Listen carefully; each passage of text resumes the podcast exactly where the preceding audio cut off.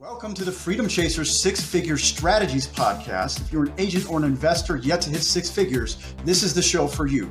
We take a deep dive into strategies to help you achieve the goal of six figures so that you can grow up to seven figures eventually. All right, guys, meet Leah Slaughter, co-founder of Omni Key Realty, L and M Slaughter Properties, and Slaughter Investing. Um, we are super excited to have you here today. Leah, we're going to talk about how to work with investors, in particular as a realtor. So why don't we just jump right into it? Like, broad strokes overview, if you were a brand new realtor looking to connect with investors, what would you do? The first thing that I would do is partner with someone that has a lot of rental listings and start showing rentals. Uh, you know, that's where most of us started. And really, it's about establishing your name in the business. And as you work with renters, you'll find renters have homes that they need to rent out, or they know people who have rental properties. And so you have to find a way to get your foot in the door. It's a very kind of exclusive club at this point. And starting with the renter side is definitely the way to go. Oh, you're so right about that. You know, when I got licensed, I'm second generation. That was the first thing my dad said. He was like, go get some rentals, man. It's the easiest money you'll ever make. Um, but what he didn't prep me for is like, you have to do a lot of stuff in between the ears. Like, there's a lot of work, especially in the beginning when you're brand new or you're doing a lot of work. You're not used to working for free all the time. So you need to prepare yourself for that. I wish you'd prepared me better mentally because it's a tremendous model to start with. Like, mm-hmm. if you can't make money renting houses in an urban market, you are not cut out for real estate because it is so no. easy. Like, the leads are free. Um, it's just, it's the easiest thing to do. So, I mean, that is such a tremendous strategy for anybody listening. If you're not yet making fifty thousand dollars a year in real estate, you can do it with rentals and you could do it very quickly. Oh, um, yeah. Cool. So once you have an established rental income, Leah, what's next? You know, I think it really depends about what direction you want to go. You know, we took the direction of investments and property management, and it's not an easy path. It's it's lucrative, but it's not easy. Uh, you want to be a traditional buyer-seller, then start working open houses.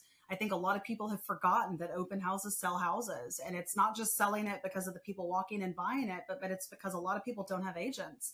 You know, the one positive of everyone going online to look for property is they're not being referred to people in the same way. And so, you know, maybe ten, twenty years ago, you worked with John Doe because your friend referred you to John Doe. Well, now it's instant gratification, right? So people pull up their, their phone and they go on Realtor dot com or Zillow or whatever, and they find a property. They don't give a crap who the listing agent is. They're going to go see if there's an open house, go show up. And so a lot of these buyers don't have agents. And so uh, this aversion that new agents have to hosting open houses is, I don't understand it, because that's where a lot of us got our first buyers. And obviously that can turn into investors. And that's the most kind of longevity play that you can have, because the market's very cyclical, right? So you can have buyers and sellers, and depending on what the market's doing, depends on how many of those there are. Your goal as an agent is to build a resilient business, and working with investors is certainly the way to do that. Absolutely. And, and the beauty of the open house model is I could call any agent in a very high priced area, and I can ask them if they want me to host an open house. And most of them are not going to be offended by that. They'll be like, yeah, sure. My seller's probably going to love that. Go for it. And guess what? I'm getting very high priced buyers, and I'm also potentially creating a relationship with the seller too. Who knows? It might not sell. Um, so no, you never know. You never know. And, you know, what's funny to me is how many agents don't want to host their own open houses. You know, it's just one of those things. We sell tons of property. We we have a whole investment acquisitions and sales model, and our agents host them. Our, the listing agent doesn't host them, and they want those leads. They're hungry for that. But the ones that are already successful, who wants to waste their weekend sitting in an open house? Exactly. That's something you grow to, right? Like, once you have all the listings, you don't have to do the open houses anymore, but you could find agents to do the open houses because it's a wonderful lead flow. You'd be amazed how many people are ill-informed now. How many people will walk into an open house and be like, yeah, I wanted to work with the list agent directly. And it's like, wait a second, why would you want to do that? Um, please tell me why. It's like, why, why do you think that's a good idea? I'm like, okay, cool. It's like, do you want me to tell you why that's a bad idea? um, it is so easy to convert those people, but I'd say they're almost like two out of ten people that walk in. like, oh, I just want to work with a listing agent because I want to work directly with the person, with the seller. And it's like, that is not to your advantage. No. Well, first of all, you can't do it anyway, right? You're going to have an intermediary, in my state especially. So if your listing agent is the broker, you're going to have people assigned anyway. But, you know, it's really interesting how people don't understand the bare basics of real estate. And, and in today's world, I really do feel like, because everything is at our fingertips and online now, that people understand less an agent's role than what they did before. I can't tell you how many tenants reach out to us and they don't realize that you can have an agent represent you to help you find a lease house for free. There's just this kind of misconception or loss of information that's happened in the last fifteen, twenty years. Yeah, that's so true. Most people don't know you can use, use an agent to find a, a rental, which is strange. Um, but I mean, I guess it's just not out there, I suppose. It's not information that is readily available. Um, what did you say right before that? I felt like it was really important. I have no idea. No? All right, cool. I guess we'll just wing it from here then. Um, there's something I wanted to talk about there. Oh. Dual agency. So I suppose you don't you don't do dual agency in your state. It doesn't sound legal at all. It does it. We have what's called intermediary. Yeah, yeah. It's, it's just different. So typically, what happens is there's an agent assigned to each side, and it just works a little bit differently. It has to be disclosed before negotiations, all of that. So they do happen. I know a lot of brokers and owners who won't do it though. So a lot of companies won't allow intermediaries. So it just depends on where your license is held. Okay, cool. I was just curious because I've I've done it a few times. It is not my preference. You know, like usually if I go into that role, it's like, hey, like, yeah, I'm the listing agent. I could represent you, but it gets kind of weird because it actually limits my ability to do my job. It's like, I yeah. can't give either of you guys advice. I'm basically not even working anymore. It's like, I'm yeah. presenting information and that's it. It's like, you have to make decisions now and I get paid more. I mean, it's kind of weird. Um, so my preference no, no, is no. to give it to somebody else. Like if I have the opportunity, it's like, hey, I would rather you be represented by this guy and I'll represent the seller so that we could have a true negotiation instead of like you guys talking to each other because it's weird then. Um, well, and some of it is educating the client too, right? And so as agents, a lot of our job is not just negotiating, but educating. I was I was interviewed a little earlier today for something, and she was telling me about a situation with a leak in a kitchen, and that that agent's not educating their client about, you know, mold remediation, blah blah blah. And the bottom line is that sometimes in that intermediary status, we're also limited in how we can educate too, because a lot of that representation bleeds into education. And uh, you know, I think to be a successful agent, to be a good agent, you're an advocate, and it's very hard to be an advocate in an intermediary. I so strongly agree with you. That's why I almost refuse to do it because I feel like I can't do anything. It's like you asked me a question. It's like I could point you in the direction now. That's like the best I can do because I don't want to lose my license. It's kind of important that I have that, right? Um, Just a little. A little bit, yeah. It's kind of important. Very cool. So I want to get back on track here. We're supposed to be talking about connecting with investors. So one of the things you mentioned was rentals. So did you use the rentals like – how did you transition that into investing? I'm just very curious because it sounds like you skipped almost the traditional agency model a little bit. We did. So, I mean, we started out at eighteen and nineteen. We started our company. So we're kind of a unique story. Uh, we were, before the crash, doing the listings for for sale by owner and owners dot com back before flat fee listings really even existed. And no one really knew what they were at the time. And so uh, somehow that translated into doing a ton of short sales and B P Os for AmeriQuest and then Countrywide before they imploded. And so we really kind of saw the market crash coming. A lot of these people owed way more than they could afford to sell for. And so they just turned into rentals and turned into property management. So we really, you know, the first property that Michael walked when he went door to door, my partner, uh, was a guy who had a rent house. And so we just kind of got thrown into it day one. It's really all we've ever done. And so for us, that's just always been the model. I can tell you, I know a lot of people who they kind of also just get thrown into it. The ones especially that are very good at it. If you're doing enough in the industry and you're hustling hard enough, you're going to be successful as an agent. I know there's that misconception that there's so many of us, but at the end of the day, most people dabble. If you truly are hustling, you truly are grinding, and you're coming up with creative ways to engage people, you're going to at some point encounter investors, especially if you're in a top market like where we are in North Texas.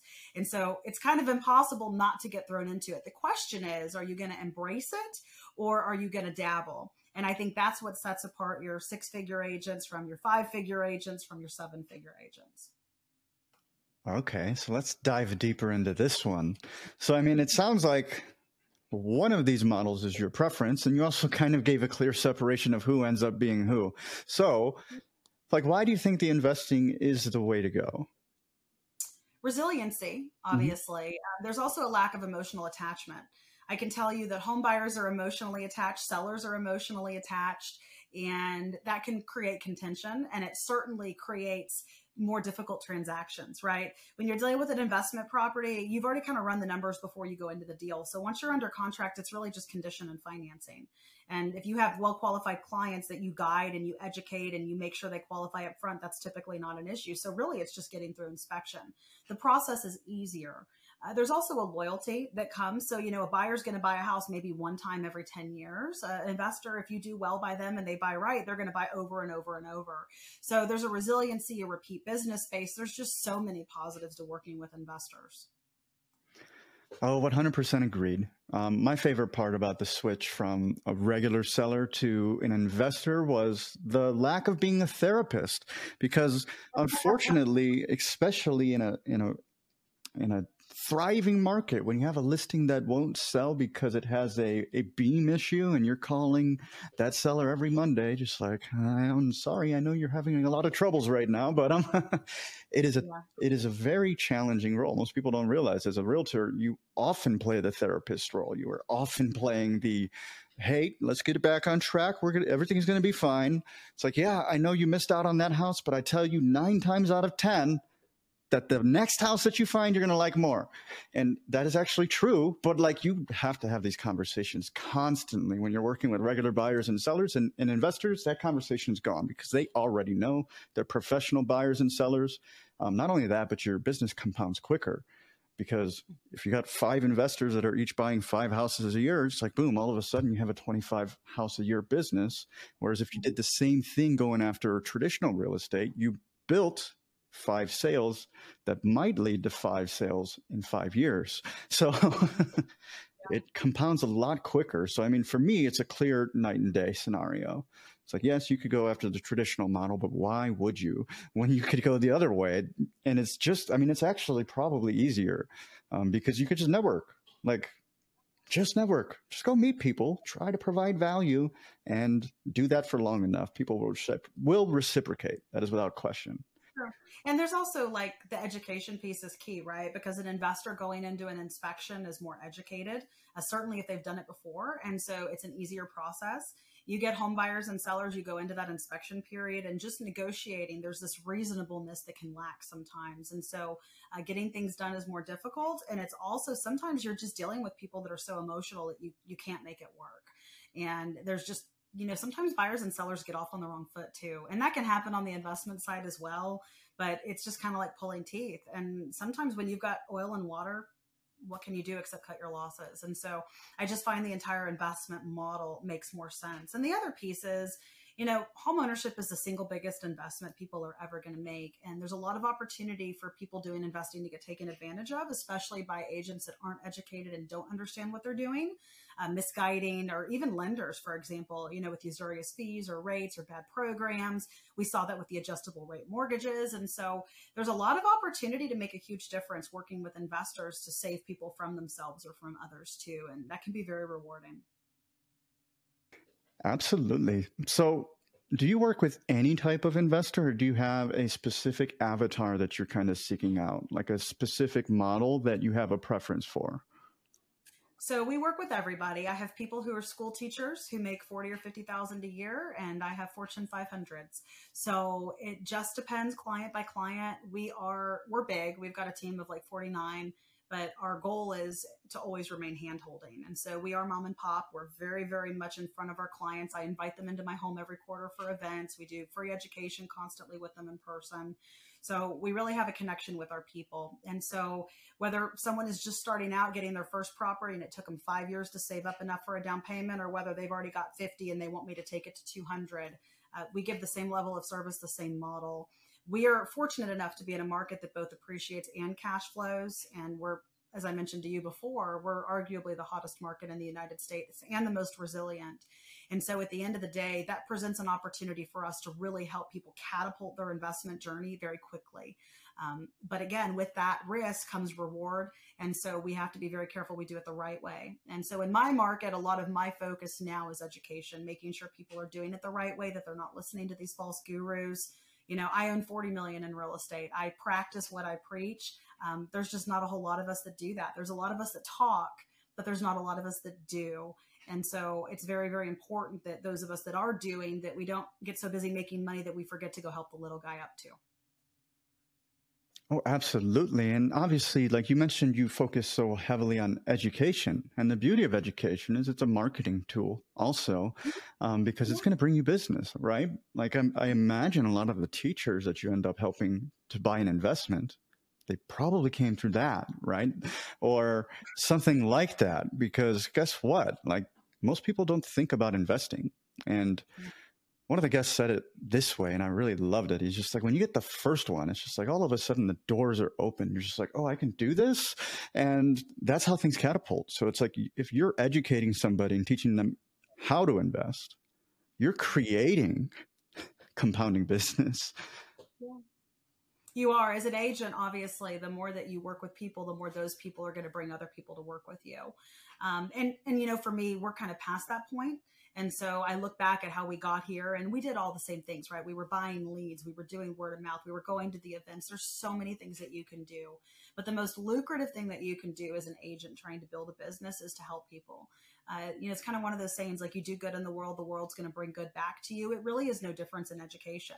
We can be out there providing benefit to people and providing this free education to people and still make money from it. And so that's why people like you and me do what we do, right? Because it's a mission for us to educate, but it also builds our brand and it builds our business. And you don't have to already have a big business to be able to build that brand. You can have one good client and be out there speaking and reach somebody else. Anybody can do a YouTube. Anybody can record a video. Anybody can write a book. It's all about the reach and how you reach them. And it only takes one client to get started. You're so right. So I'm a strong believer, and I'm sure you're a strong believer in this as well, that your value to the world is the value that you give to the world, right? So I try to give as much as I possibly can to anybody. Like I tell people, I am an open book. I will tell you anything. I will tell you all my secrets. Just ask me questions. I don't care, because I know nine out of ten people, I could tell them the exact path. They're not going to take the action to get there. Um, so I'm happy to share it. You know, that one out of ten, you know, there's a ninety percent chance that he's not going to get all the way there. So I'll take the odds. I'm happy to share the information, because if somebody does make it, that makes me feel amazing. It's like, oh, I changed that person's life. All I did was share some information. Um, and it's really that simple. Like it just, I love giving things. I love giving people the whole playbook, because a lot of times that's how you get transparency, right? Yeah. You know, when we give them what they need and we're honest about our experiences and we tell them the do's and the don'ts and where we've gone wrong. I think one of the things that a lot of these gurus lack is humility. And I'm the first one to get up there and say, we're not perfect. We don't do it right every time. Not every deal is perfect. Not every deal makes money. But at the end of the day, those are the ones that we learn from, that make our model better, that let us educate better, that help us, you know, do better for other people to make money too. And the more money that we make others, the more we're going to make. That's just kind of life, right? You don't become a top surgeon making a million and a half a year doing five thousand dollar procedures. Like that's not how it happens. But at the end of the day, I think that providing that value for people is the same reason that they come back. Yeah, absolutely. And you hit on such an important note there, that you're going to fail. Like it's going to happen. Unfortunately, you're going to lose money. You're going to make money too. But guess what? You're going to learn far more from the one you lost money on than the ones that you made money on. Like I have a list. I've lost fifteen thousand this time, and I know exactly how I'm never going to do that again. And then I lost twenty, and then I made a list of how I'm never going to do that again. But guess what? Like this list actually becomes a very, very thorough S O P on how to not lose money, um, which... No, and sometimes you're going to lose money on a deal and you're going to sit there on the backside and be like, there's nothing I could have done to prevent it. I have, I did an apartment building. We quoted it two months before COVID. We went to go reframe. We took it to studs, ten units, went to go reframe. Price of wood tripled. So my one hundred fifty thousand dollar lumber budget went up to like four hundred thousand dollars. What could I have done different? But at the end of the day, what it taught me was not how I could do it different next time, because there truly was nothing you could do. But what it did teach me is this is why you stick to the smaller deals, because you can't control externally what's out there in the world. And as an agent, that's something, and especially in property management and investing, you really have to learn. You can't control everything. You can't control people. You can't control the inspection report. You can't control a deal that goes south. What you control is your response to it. And there's not always going to be something that you can pinpoint and be like, that's where I need to do different, because there's not always a reason. Sometimes things just happen and it sucks. But at the end of the day, it's how we pick ourselves up. It's how we move past it. It's how we modify life to it. And uh, I think that's where a lot of people struggle, is they get so buried in the weeds that they forget that you've got a lawn to grow. Absolutely. There is no such thing as a problem that is unsolvable. It simply does not exist. And actually, I feel like my times of crisis in life were the most important times of my life, because I kept going and I made it through, and I tended to make, like, that's when the aha moment happens. When you're under extreme amounts of pressure, pressure makes diamonds, right? Like, that's when you get through it, and then, you know, everything's perfect again. And then, you know, you put yourself in another pressure situation. You're just like, oh no, this is happening again. Um, My biggest success has come from times when we have a situation that's difficult. My hardest properties are the ones that make me go back to the drawing board and come up with my ingenious ideas. And so for me, I don't want everything perfect all the time. And, uh, you know, that's just, I think, something that life experience brings you, is that you realize that the challenges are actually what propel you forward, not those successes. You know, do I love when I make a million dollars on a transaction? Absolutely. But when I'm in a transaction where I'm like, how am I going to make this work? How am I going to problem solve or troubleshoot this? Or where did this go wrong? That's where the ingenuity comes from. That's kind of where the fun comes from too, because if you just keep doing the same thing forever, like, that's the thing that kind of hit me. Like, everything gets boring eventually if you don't ever expand outside of your comfort zone, right? So you can either keep doing the same thing forever, or you could keep trying to grow. And if you keep trying to grow, unfortunately, you're going to have mistakes again. So, I mean, that's part of growth. I mean, it's just, it's a cycle that you continue to repeat. And what we find is the most successful people continue to repeat that cycle over and over and over. And they often... the most successful people actually often had the largest tragedies, like, but they make it. You keep going. Yeah. You never. I almost died at twenty-two. Um, and so for me, that was a huge driver of who I am and how hard I've hustled. And it led me to adopt three kids from C P S that were troubled and had terrible backgrounds. And so um, I think that's absolutely true. I think people who have tragedy, they have a zest for life and a zest for success and making every day matter, that maybe some other people don't understand. And it certainly in my life played a role. And so um, I think we see that a lot, and especially people that work a lot, right? You know, people that bury themselves in their work and really want to make a difference for people and really want to come up with something that's going to outlive them and that's going to help people in the future. Uh, a lot of us do. We look back and we're like, this is the moment where we almost didn't make it, or this is the moment where my life was almost decided for me. So how am I going to decide it for myself in the future? And especially if you're type A like me and you don't take no for an answer, you're going to go do whatever the hell you want. And uh, that's what you build your life on. Absolutely. I think, um, you know, my childhood wasn't exactly roses, right? But I feel like it was almost a coping mechanism work. It's like, I got this thing to focus on. It gave me something to run after and just go for. And then that made me a better person. And then I was able to reflect on my past and forget about it, basically. So, like, it was an important journey. Um, that's what I love about entrepreneurship in general. It's a self-discovery process more than anything else. And that's the beauty of it. That's why it is the only role I have for my kids. It's like, hey, yeah. You can do anything you want. Just don't work for somebody else. If you work for somebody else, make sure they're extremely well off and they're doing exactly what you want to do. You could find a mentor. You could work for them. But you're just learning their strategies so you can do it yourself. Here you are giving your kids like this high level advice. And most of us are over here like, please just have a job and don't live at home.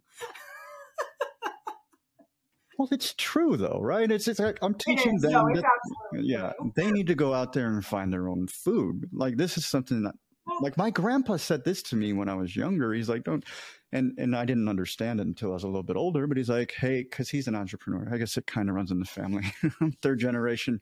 He's just like, hey, so don't get a job. Don't ever get a job because you're, you're wholesaling yourself out. And then he broke it down. He's like, if you own a business, you hire somebody, that person that you pay is worth more than you pay them, or else they would not have a job. So anybody that has a job is essentially wholesaling themselves out because they're more valuable than what they're getting paid. And I was just like, oh, wow, that's a brilliant revelation. So I try to share that as often as possible too, because it's true. I have employees. Guess what? They make me more money than I pay them. Yeah. No, it's true. But, you know, at the end of the day, there has to be employees. There has to be people that flip burgers. There has to be store stalkers.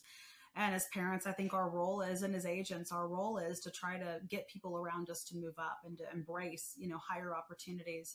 But we also understand that's not realistic for everybody, and not everyone's capable of it, either emotionally, physically, maybe not their life circumstance, but certainly that lack of, of everyone being able to do it is what allows people like you and me to really excel. And that opportunity is out there for anyone who's driven.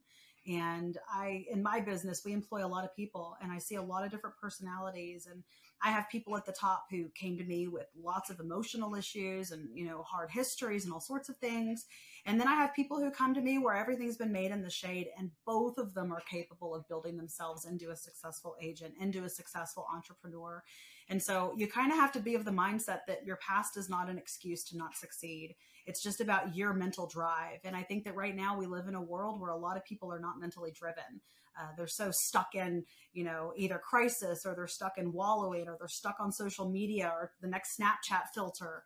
And, um, you know, that just isn't where you get where we are. It's just not, it doesn't work. Can it happen for some? Yeah. But am I going to feel, am I going to feel fulfilled making two million dollars a year, making videos of myself on a beach? No. No, or how to do makeup or whatever it may be. No, I need to be out there empowering someone to do something. I need to be out there knowing that I'm making a difference. And, you know, not everybody feels that way. I certainly do. I know you do too. And sometimes it's our upbringing. Sometimes it's life circumstance. And sometimes it's just our personality. At the end of the day, who you are and what your drive is, that's going to make you a successful agent. So if you're not being successful, you need to look internally. How am I approaching things? Am I bringing a positive attitude? Am I bringing the good work ethic? Because I promise you, if you are busting in all those things and you are bringing your A game every day, even on the days where you don't want to get out of bed, even on the days where you've had a crappy deal that went south, you still get up and you go grind, you will do well. There's just no doubt. You know, you see these incredible kids on the news that come out of the most deplorable situations and they make a major difference in the world. Uh, they didn't let it hold them back. That wasn't their excuse. And so it really is about where you are prepared to take yourself and how much effort you are prepared to put in. And I think that that at the end of the day is a lesson you're teaching your kids. It's certainly the lesson that I'm striving to teach mine. And the hope is that it sticks. The hope is that, you know, we have kids that actually like want to go out there and work, because it goes both ways, right? It's very easy in today's world. We're of the generation where we still had libraries. We still had to do research. We still had to write real papers. You didn't get to retake things three or four times to pass. None of that stuff existed. And so the world has really changed. And so I think in some ways it's harder to motivate people these days than what it used to be. And, uh, you know, I'm only thirty-five and I'm saying that. So imagine what the people in their fifties and their sixties are seeing and how we're going to feel in another twenty years. So I think it's really important that we continue to drive ourselves, because we're not always going to have other people driving us. Absolutely. That was so well put. Like, it's all internal. Success is internal. You could have the mindset of a victim, or you could have the mindset of a survivor is one way that I like to put it. And it's like, no matter what happens to you, it's like, you could think, oh, I got hit in this car accident and that messed up my whole life. Or you could think, I left work five minutes early and maybe it was my fault I got into a car accident. But that simple shift actually changes everything, because who's responsible? All of a sudden you're responsible. All of a sudden that problem is not somebody else's fault. It's yours. And guess who could fix that? You can. Um, so it's not what happens to you, it's what you do about it. And like, it's really like, if there's any life goal, I'll just give Marcus Aurelius's book and just like, be a stoic, because you'll do okay. And then you said something else that was really important. Um, and this is something I like to say, like attitude, effort, and habits. If you can nail those three things, you're good. You're going to be successful. That's it. Just have a good attitude, take massive action, and make sure you're doing it consistently, and you'll you will find success. I mean, it's inevitable. Yeah. I wake up in the morning. I don't want to go work out. I don't want to go make a healthy breakfast. I don't want to, you know, have to wake up at seven a m to get the kid ready for school and go to bed at eleven so that I get, like, every day you can approach things one day, or you wake up and you're like, it's seven o'clock and I got to wake up another day. And that's obviously for me a big one. And then it's, oh, I'm so blessed to have this kid to go send to school. And, oh, I've got all these appointments today. How much business do I have? It, everything that you are faced with in life. I look at traffic as an opportunity to listen to my favorite songs. I look at text messages as an opportunity to connect with people. It's you either shift your thinking or you don't. You either live in this world where everything is crap or you live in the world where everything is great. And that's not always easy. Like, I am an eternal optimist, even though I, I see the negative in everything. I'm not like stupid about it, but it drives my husband crazy, right? He's like, you can't really think this is good. It's like, you know, am I alive? Are you alive? Are we healthy? Do we have a nice house? Are our kids safe? Like, it's priorities. And so sometimes I have to like remind myself when shit hits the fan, it's like, not that bad, not that bad. Yeah, you know, it's never as bad as you think it will be. Like, even when no. it does hit the fan, it's like, you know what? I'm actually strong enough to get through this. Like, yeah. it just kind of happens too. You'd be surprised. Like I said, pressure makes, di- makes diamonds. That's usually when you take big leaps, right? Like, when you're in un- under the most pressure is when you take the largest career leaps. It's like, oh my God, look what happened. I everything sucked two, me- two weeks ago, and now everything feels amazing. Um, I love it. But it's also like the higher the stakes, the higher the drops, right? Yeah. So, you know, we'll have a situation where something doesn't go perfect and it costs me a few grand. And it's like, oh, we lost three grand. It's like, no, we made ten and we had to give back three of it. Mm-hmm. And so it's very much about that. It takes money to make money, and that includes your losses. Mm-hmm. And so it's, again, it's just all about perspective and shifting it. You, you can't lose money if you're not going to make money. Yeah. And so that's kind of the mentality. That's funny. You know, usually they say one person is the gas and one person's the brake. You mentioned, like, you're obviously the optimist. I'm sure you're the gas. It's funny, like, me and my business partner, we're both gas. Um, so, but how's I, that work out yeah, for you? It's good. Well, we're going to need a good C O O eventually, um, but it's good. It's good in a lot of ways, um, but I'm the more optimistic one, whereas, like, he'll be the pessimist sometimes. But yeah. you said something very cool. It's like, oh, when I'm in traffic, I get a chance to listen to my good, my favorite song. I've never heard that one before. I haven't been able to twist traffic into optimism yet, but you just gave me the opportunity. It's like, hey, you can do this. So you might as well, because there's no reason to be angry for no reason, right? I mean, you can. Yeah, the other thing you can do, leave later or leave earlier. Yes. Right? Like, I mean, even something as simple as traffic, you truly can control it unless you're working for someone else, which if you're listening to this, hopefully you've already learned that's not the right path. But, uh, you know, at the end of the day, if you don't like the traffic at eight a.m., leave at seven, leave at nine. There's literally nothing in life you can't control except for death. Maybe taxes. I was about to but, I mean, taxes, that, I mean, you can control taxes. Yeah, you can. You have a little control over taxes. You, I mean, you got to pay bit. them, but. Don't live in California. Like, there's tons of ways. Yeah, well, that's that's wise. Also, or Illinois, um, unfortunately for me. Um, um, oh, Leah, this has been so much fun. Um, I'd love to know what your vision is for like the next twelve months. What are you guys looking to accomplish? You know, for me, it's very, very much about embracing this pause in the market. Um, this is short-lived, right? So I, I think I mentioned to you that for every five new jobs here, we're only building one home. And so the housing shortage is massive, and people are kind of getting distracted by interest rates being up, forgetting that when we all started investing after the last crash, this is where rates were. You know, rates were in the sixes in two thousand six. And so uh, for me, it's about taking advantage of the opportunities right now. We have a real estate investment fund, uh, you know, getting that all ramped up and just making sure that we continue to make choices that are good for us, good for the people around us, and being out there educating. Uh, for me, post-COVID, it's very much been about coming back to basics, recentering on where my goals are, where my time wants to be spent, uh, trying to, you know, maybe not be so busy in the evenings, be more present, uh, certainly making sure that we're sticking to the goals that we make. And so, um, you know, I think for most of us, COVID was eye-opening. And I think for all of us in one way or another, and I think some of us saw it more than others. But for me, in the industry that I'm in, it's a very busy industry. You can work twenty-four seven if you let yourself. And so being in property management, being in investments, Uh, it's very important for me that people recognize that you can step back a little bit. You can, um, that email can wait a couple hours. And, and that's really something that I think is going to be my focus the next twelve months. As it should be. That's why we're called the Freedom Chasers podcast. Um, freedom is more important than financial freedom, right? Like, and, and everybody's freedom goal is their own. But I've fallen, I mean, I'm, I'm in that trap right now where you work too much. You find yourself so much in the business, you're not present with your family. It's like I just mentioned, I Or I just thought, like, when you're like COVID, I thought at the very beginning, and I, was, I thought of it fondly. Guess what? I was hanging out with my family, and I wasn't that busy.